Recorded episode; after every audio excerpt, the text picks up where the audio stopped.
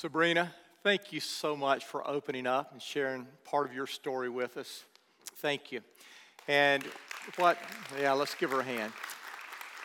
And what we need to know is each and every one of us who are a follower of Jesus, who call ourselves Christians, we have a story to tell. And each of our stories may be different, they may be unique, but we all have experienced the life changing power of Jesus in our life if we are a Christ follower. And so think about your story and how your story can influence other people. Well, if you have a copy of God's Word, I want you to turn with me this morning to Matthew chapter 6. Matthew chapter 6. As I've read through God's Word and I've studied God's Word for a number of years, I've come to the conclusion that there are only two things that can separate us from God. The first one is unforgiven sin. The second one is an unforgiving spirit. The first leads to guilt. The second leads to bitterness. The only thing we can do for the first is to experience the forgiveness of God. And the only thing that we can do for the second is to express the forgiveness of God to others. And as Jesus teaches us this morning, we discover that these two things are eternally linked together. For the last five weeks, we've been in a series that we've called FaceTime, connecting with God through prayer. And that's what prayer is.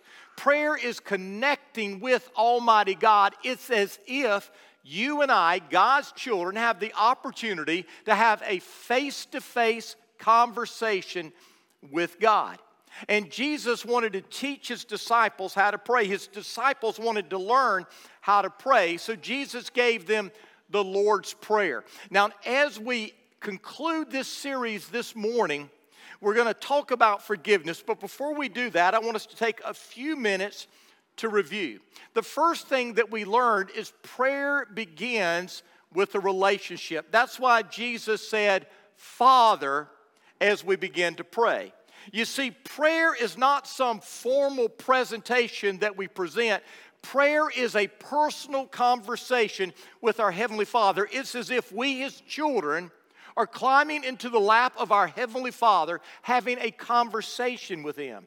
But you need to remember that God is not the Father of everyone. We can only have God as our Father if we have entered into that relationship with Him. And the way we do that, the Bible says, is either being born into His family or adopted into His family. And both of those pictures take place when the Holy Spirit of God comes into our lives. And that happens when we repent of our sin and place our faith in Jesus. And so, if you want powerful prayers, you have to have personal prayers that come from a personal relationship with God. Now, the second phrase that Jesus gave us in the Lord's Prayer was, Holy be your name as we enter into the presence of God, we don't enter into God's presence uh, telling God what we want. The very first thing that happens when we enter God's presence is we are overwhelmed with His holiness. And when we are overwhelmed with His holiness, that drives us to our knees in worship. You see, God and God alone is worthy of our praise. That's why David said, We enter his gates with thanksgiving and we enter his courts with praise. Now, the third thing that Jesus taught us about prayer had to do with the very foundational truth of what prayer is, and that is surrender. Jesus said, Your kingdom come, your will be done on earth as it already is in heaven. You see, prayer is not about getting God to do something for me. Prayer is about surrendering my will to God's will. Some of us have this idea that God is like a genie in a bottle that, that we free so that He can meet our every need. But prayer is not about that. Prayer is about discovering and then doing God's will. It's about walking God's way. It's about, it's about following God's plan. Now, last week we, we talked about that area of prayer that most of us associate with prayer, and that is asking God to meet our needs. And biblically, we discover that there are, are two ways that we ask God to meet needs. The first one is petition. And petition is when we ask God to meet our needs, our wants, and we should all do that. But the second is intercession. And intercession is when we go before God asking God to meet the needs and the wants of other people. And as Jesus gave us the Lord's Prayer, He told us there are two specific needs that we need to focus on. The first one is our physical needs. Jesus said, This is what we're to pray. Give us today our daily bread. It's interesting, isn't it? That Jesus said, Give us our daily bread. He didn't say, Give us our weekly bread, our monthly bread, or our yearly bread. He said, Give us our daily bread. It's as if God wanted to teach us that we should always depend on Him to meet our needs. And the Bible says that our God will provide all of our needs according to his glorious riches in Christ Jesus. So we pray that God will meet our physical needs and the physical needs of, of other people that we know. But then we also pray for spiritual needs. Jesus said we're to pray, lead us not into temptation, but deliver us from the evil one as we are praying, we're praying that God would give us power and strength to overcome the temptations that this world throws our way, that we have the power to overcome our enemy, Satan. But today, as we wrap up this series, we want to focus on prayer. And I want you to notice what Jesus said we are to pray in verse 5. And then I want you to notice what he said about this prayer in verses or verse 12, and then what he said about this prayer in verses 14 and 15. Now, and if your Bibles are open, follow along as we read verse 12, 14, and 15. Jesus said, When you pray, pray this way Forgive us our sins as we have forgiven those who sin against us. And, and then Jesus gave us this commentary on what he said. He said, If you forgive those who sin against you, your heavenly Father will forgive you. But, now, if your Bibles are open and you have a pen, I encourage you to either underline or circle that word but. That is an important word. But, if you refuse to forgive others, your Father will not forgive your sins. Now, the first thing I want you to notice is this asking for God's forgiveness should be a regular part of our prayers, just like asking God to meet our needs. If we are daily asking God to meet our needs, we should also be asking God to forgive us our sins. You see, when a person enters into a relationship with Christ, when a person becomes a Christian, they don't cease being a sinner any more than they cease being human. It is true that God gives us a new nature. We are born again into His family. But it doesn't take us long to realize that we still have this old nature that we're battling against. And there are times that this old nature takes control of our life. And when this old nature takes control of our life and we give into that old nature, it will get us into trouble and it will break the fullness of the fellowship that we have with our Father. And when that fellowship is broken because of unconfessed sin, we're going to struggle with guilt and we're going to lose the joy of our salvation. That's why King David prayed this prayer in Psalm when he, when he sinned against God. He said, Lord, restore unto me the joy of my salvation. Notice, David didn't say, Lord, restore my salvation.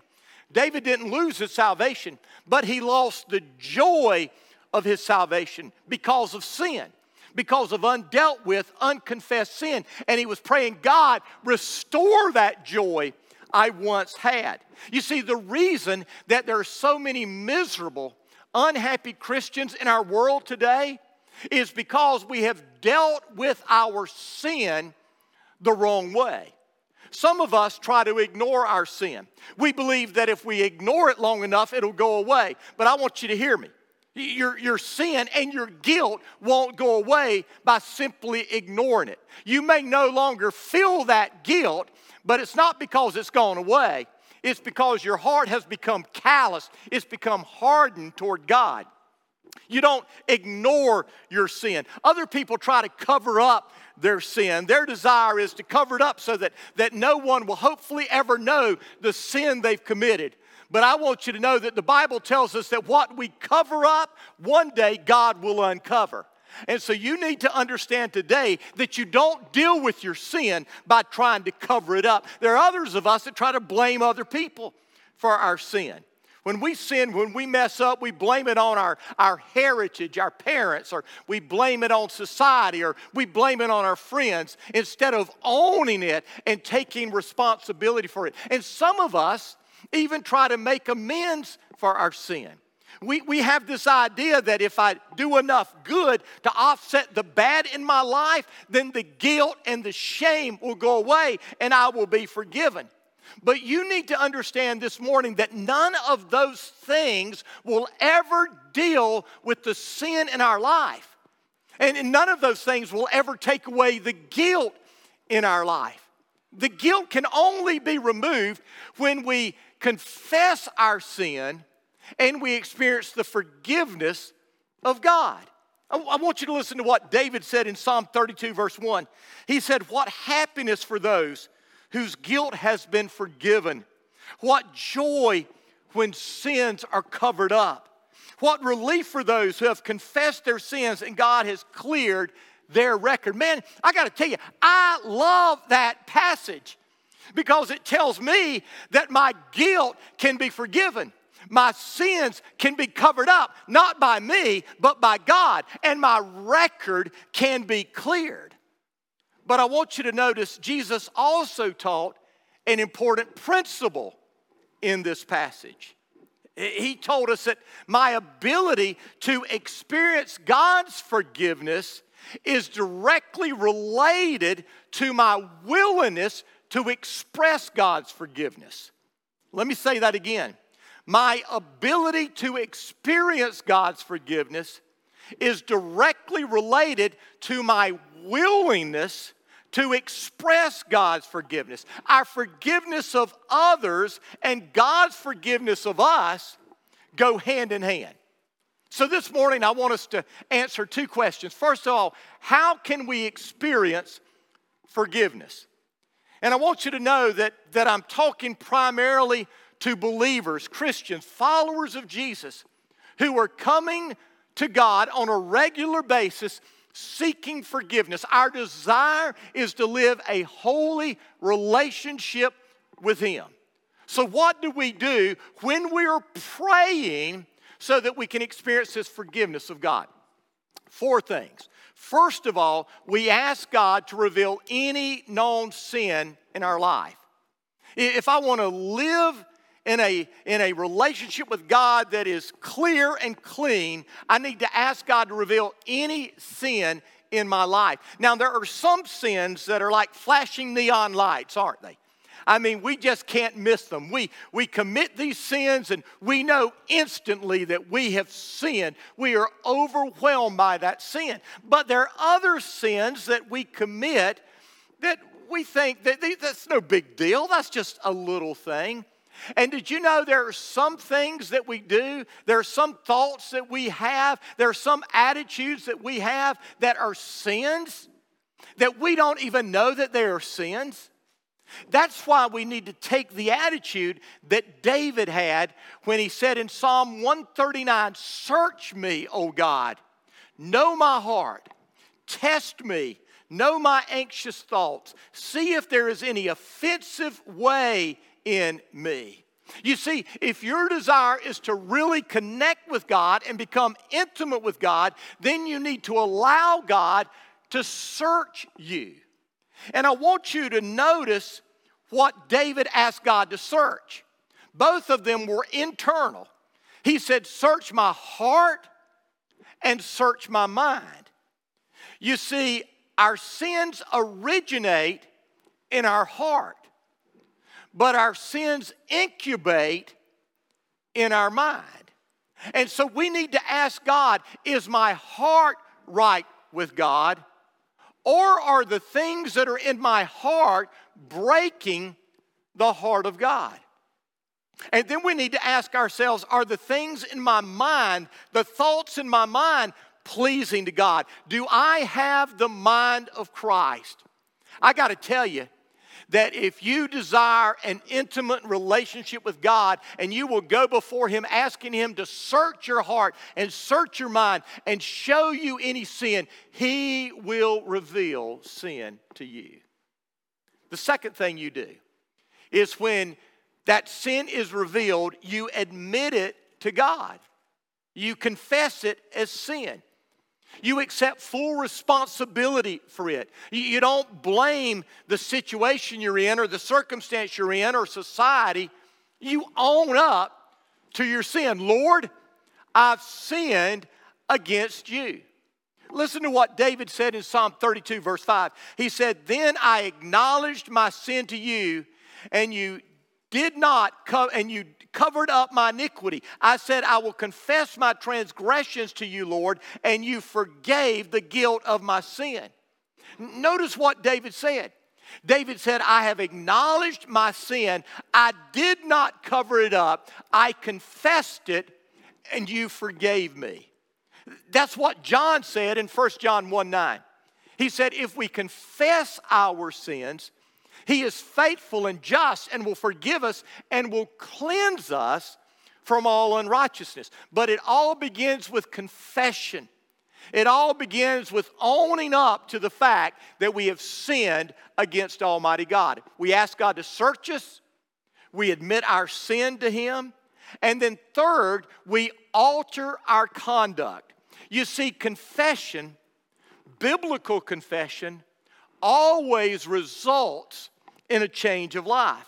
You see, God not only wants you to be free from the guilt of sin, God wants you to be free from the power of sin. A person who wants forgiveness for sin but doesn't want deliverance from sin hasn't really understood the seriousness of their sin. You see, when we understand how horrible sin is, when we recognize that it was our sin that nailed Jesus to the cross, we don't want to hold on to that sin. We want to get rid of that sin.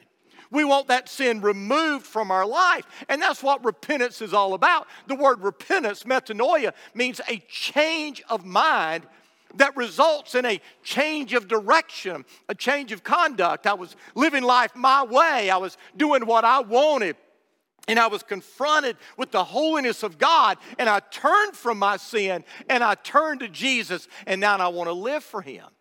You see, when we repent, it changes everything. Uh, that's why it says in Acts 3, verse 19, repent, turn to God so that your sins may be wiped out and times of refreshing may come from the Lord. When we repent, our mind changes about sin, we turn to God, it's then that our sins are wiped out. It's then that God refreshes our life and brings joy to our life. But there's a third thing we do, I believe, in this process of forgiveness, and that is we accept God's forgiveness. You see, I could ask, how can I know that I've been forgiven? And the answer to that is simple it's that God said He would forgive us.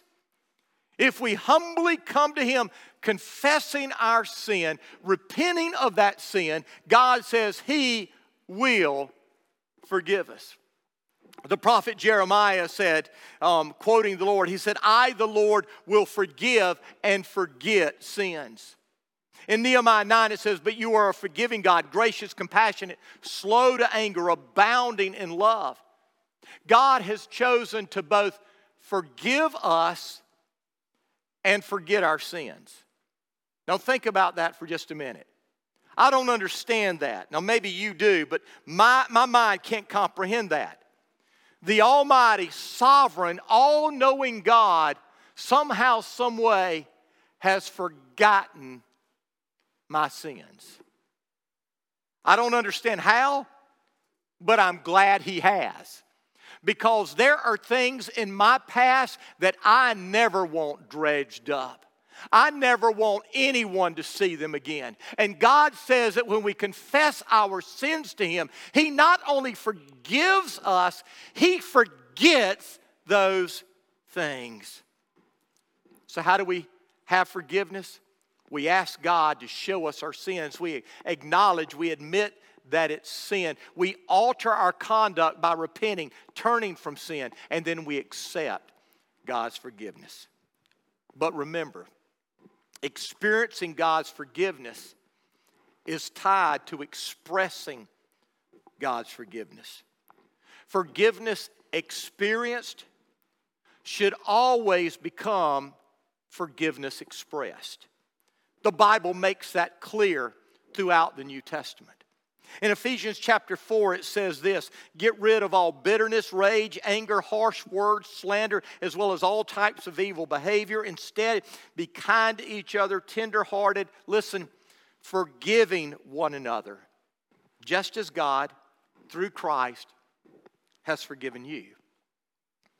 In Colossians 3, it says this Therefore, as God's chosen people, holy and dearly loved, clothe yourselves with compassion, kindness, humility, gentleness, patience, bear with each other, and forgive whatever grievance you may have against one another. Forgive as the Lord forgave you. Those of us who are Christians are called to be forgiving, and our forgiveness, the Bible says, is to cover whatever grievance. That means everything. In other words, because we have experienced the forgiveness of God, we should be willing to forgive anyone of anything and everything that they have ever done against us. Stephen is a perfect example of that. Remember Stephen? He was preaching the gospel, and the people didn't like the message, and they began to stone him to death. And as he was dying, he cried out, Father, forgive them.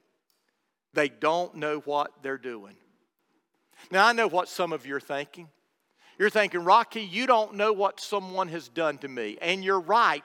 I don't know what someone has done to you. But I know what has been done to me. I know what I've experienced. In 38 years of ministry, I've been cussed out, chewed out, slandered, misunderstood, misrepresented. I've had my kids talked about. I've had my wife treated unfairly, and all that has happened in the church. I know what it's like to hold on to an offense.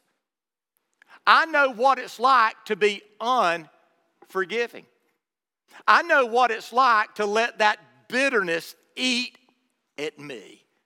And I can tell you right now, it's not worth it. So, what have you gone through?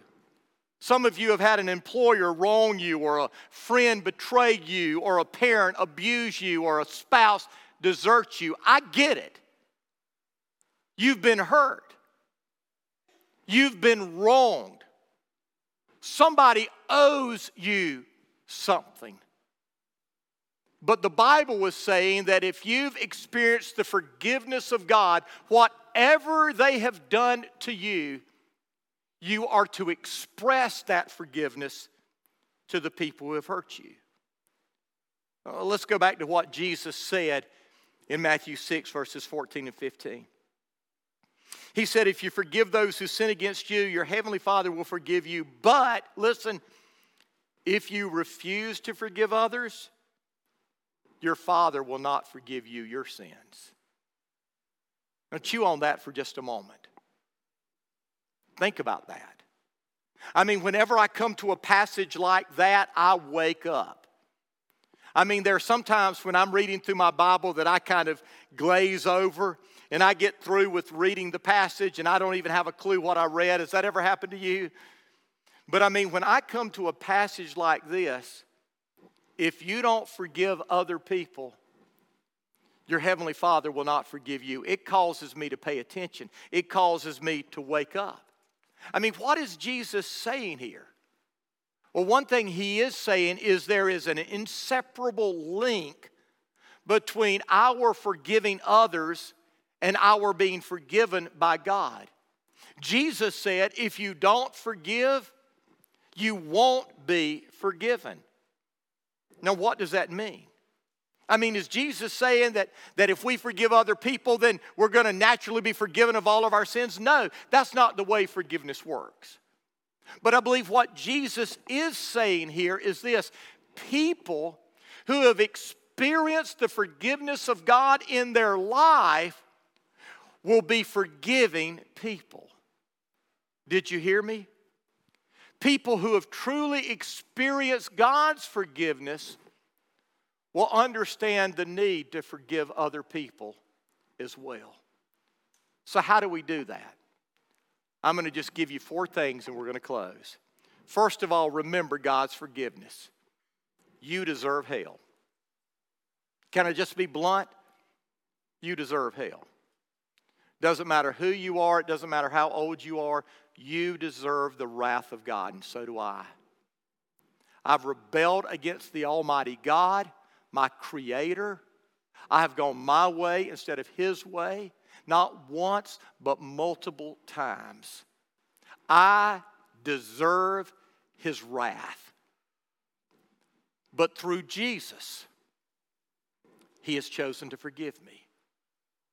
He sent his son to pay the ultimate price so that I could be forgiven. So, whenever I think that, that I shouldn't forgive, I need to remember how much I've been forgiven remember that Jesus forgave you. Second, release those who have hurt you. That's an act of the will. Release them. Release them from the debt they owe. Release them from having to say they're sorry. Release them from having to pay back. Release them from doing this or doing that. Release them. The Bible says in Leviticus 19 never seek revenge or bear a grudge against anyone. In Ephesians 4, it says, Don't sin by nursing a grudge. Don't let the sun go down while you're still angry. Get over it quickly. The third thing, reach out to that person you need to forgive and love. Reach out to them. In Luke 6, Jesus said, But I tell you, hear me, Love your enemies, do good to those who hate you, bless those who curse you, pray for those who mistreat you. Here's what I've discovered if I want my feelings to change about someone, my actions have to change first. I don't change my action or my feelings and then my actions follow. It's the other way around. I change my actions, and all of a sudden I find myself feeling love to a person and not hate. I find myself wanting to forgive rather than holding a grudge. We reach out to people and, and serve them in love, seeking what's best for them. And then finally, we repeat that as often as needed.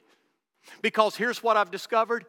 Maybe this doesn't happen to you, but what I've discovered is when I forgive someone for what they've done to me, if they do something else, everything that they have done wrong to me comes back to my mind.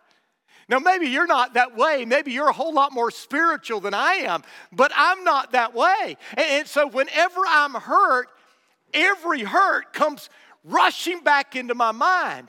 And so, I find myself having to repeat that forgiveness over and over and over.